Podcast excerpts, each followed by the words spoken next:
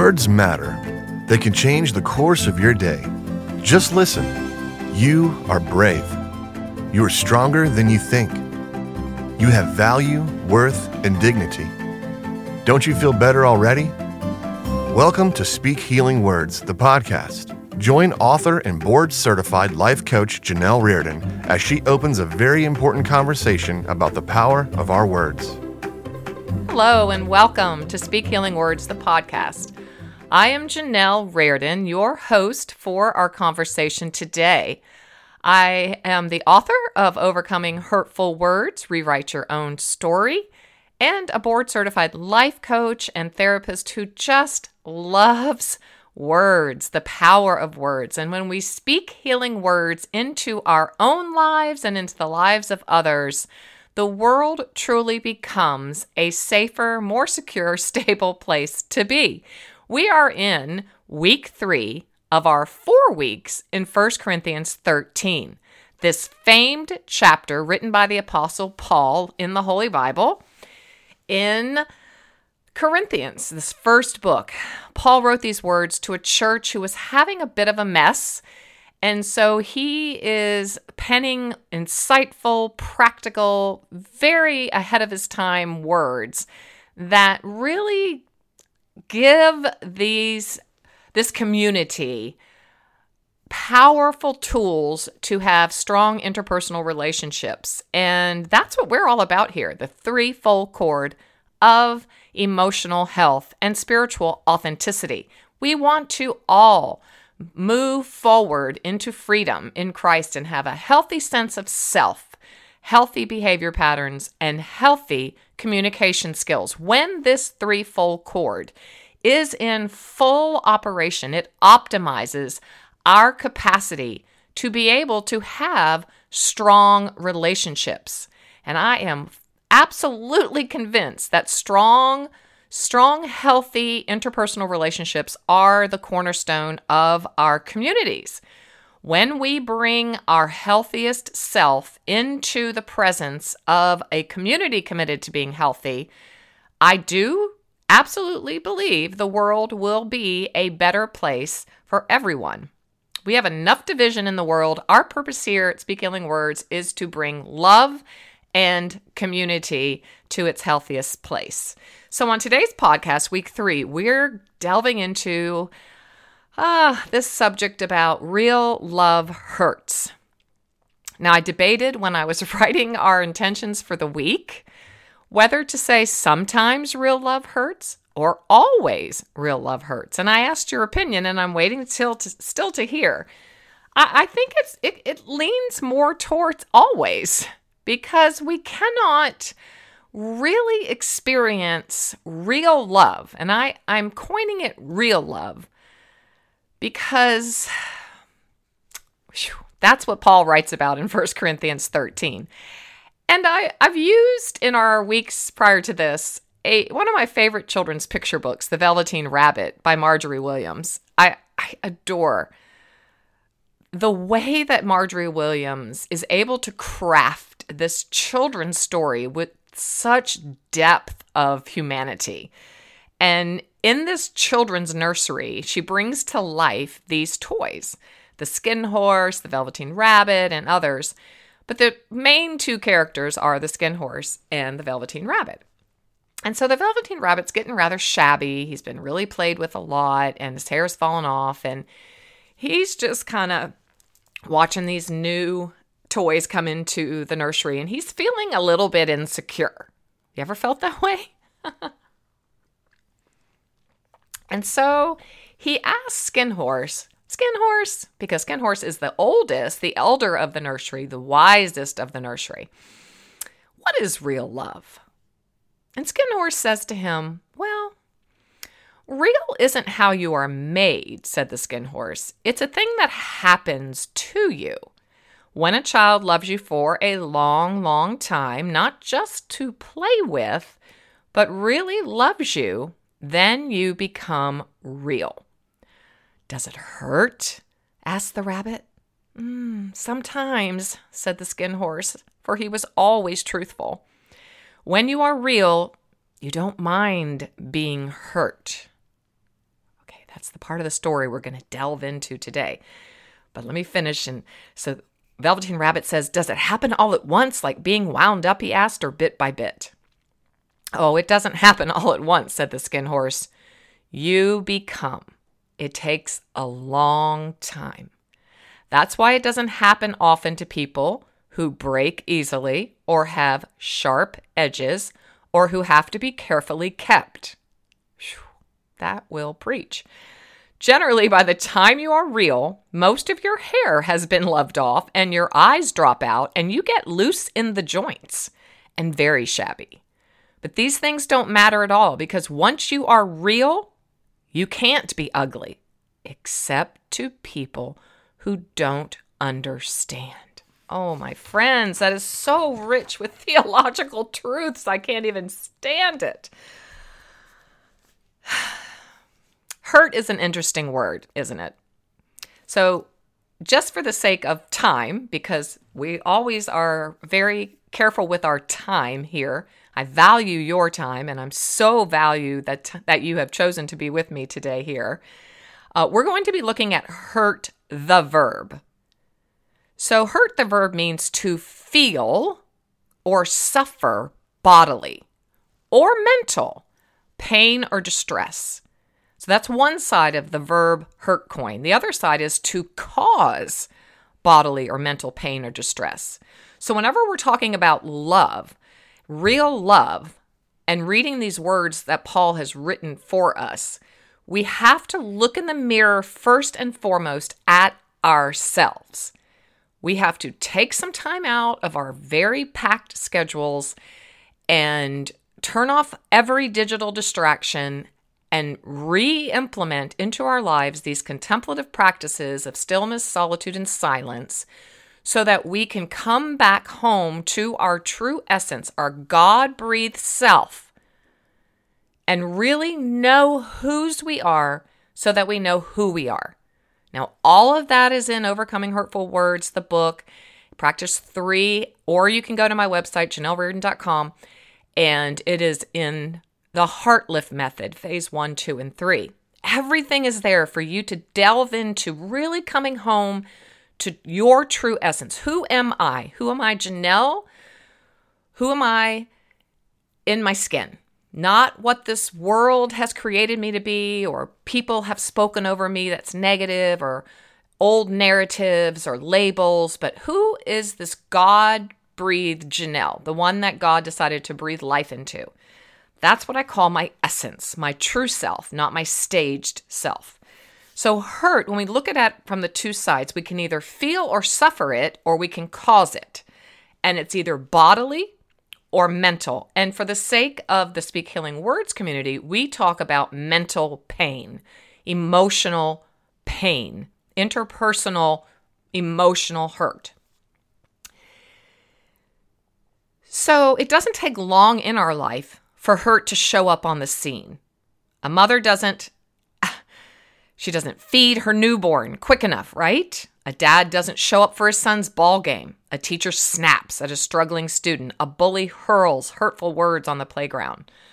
Uh, now we have social media. So Twitter tweets out really demeaning, demeaning words from the top leaders of our country down. Uh, all of this social media uh, sabotage of the personhood of people. So, hurt's unavoidable, and especially if you decide that you really want to embrace becoming a person who loves and who loves well, who embodies the real love that the Velveteen Rabbit so poignantly shares with us, then you are you're going to be hurt. So, this week we're focusing on how to manage these inevitable hurts, right? Especially mental pain and the, the distress. So, in 1 Corinthians 13, and this week we look at verses 6 through 8. And Paul writes, Love does not rejoice at injustice, but rejoices with the truth. When right and truth prevail. Love bears all things, regardless of what comes. It believes all things, looking for the best in each one. It hopes all things, remaining steadfast during difficult times, and it endures all things without weakening. Whew, that's quite quite a prescription Paul writes for us. Love bears all things, believes all things, and hopes all things. Love never fails. It never fades nor ends. But as for prophecies, they will pass away. As for tongues, these are all the gifts of the Spirit, they will cease. As for the gift of special knowledge, it will pass away. Paul's very clear that there is only going to be one thing and one thing only that endures beyond everything in life. And I was listening to a podcast the other day, the, the Liturgist podcast, and they were interviewing Father Richard Rohr, who is a beautiful, wise spiritual director who uh, worships in the Catholic tradition.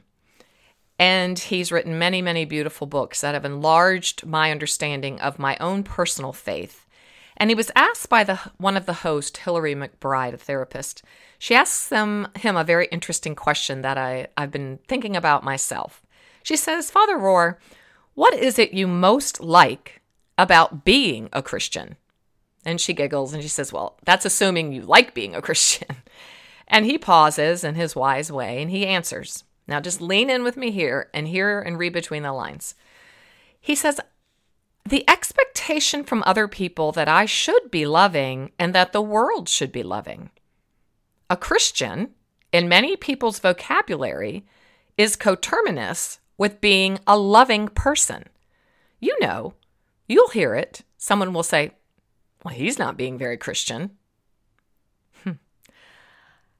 He says, I like living inside of that expectation.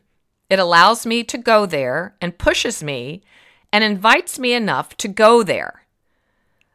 That we've kept, and he says the the Christian faith, he's referring to that in that pronoun there that we've kept that much of our brand name intact is very exciting to me. That even on the unconscious level, most people assume Christianity is still about being a loving person. So that's what makes me happy. I've thought so much about his wisdom and his words there.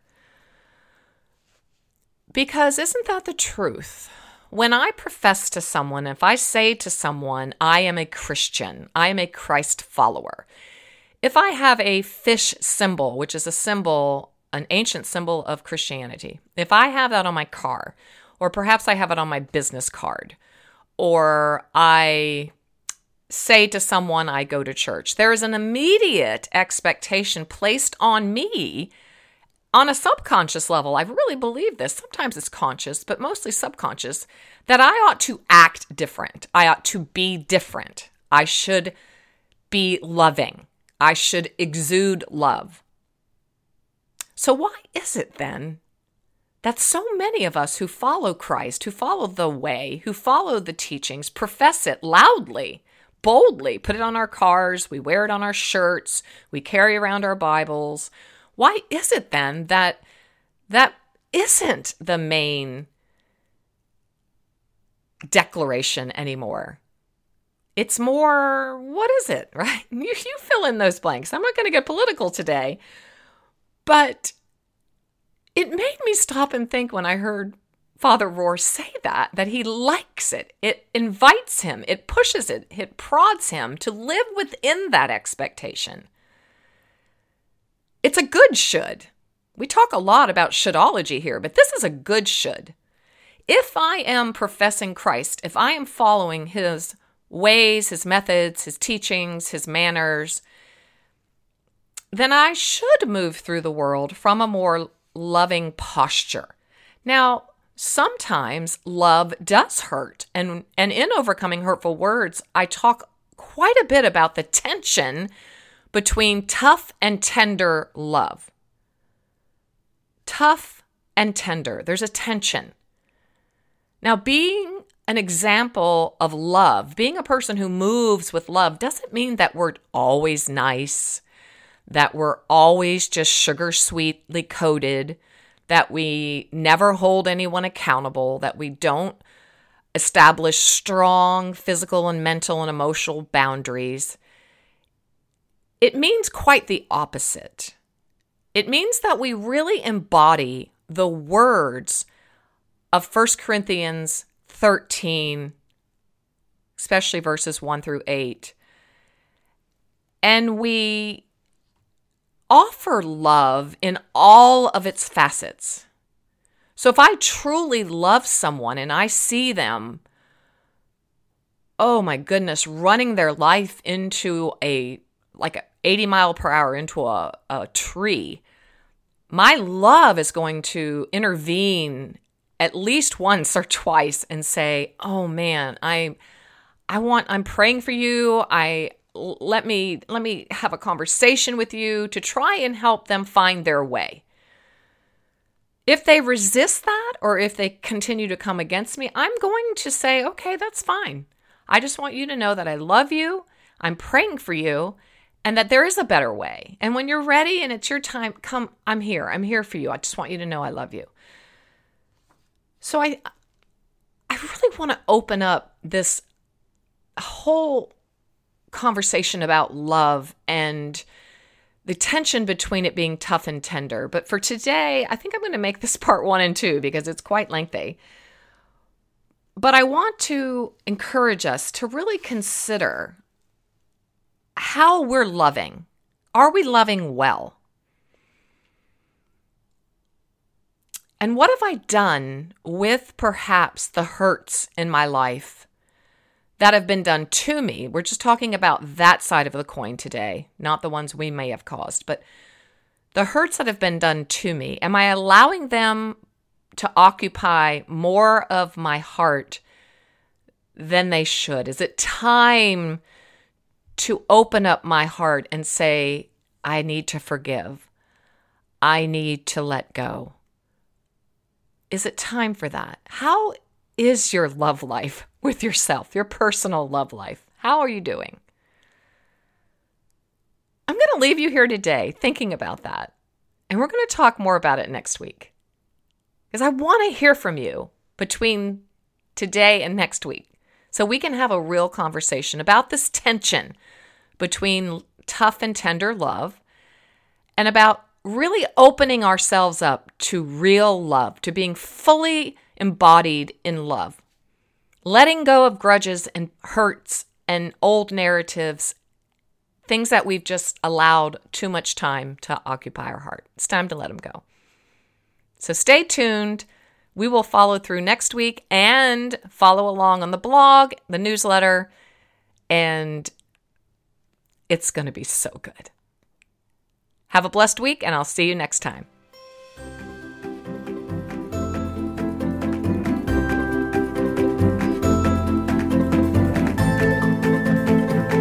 Thanks for listening today.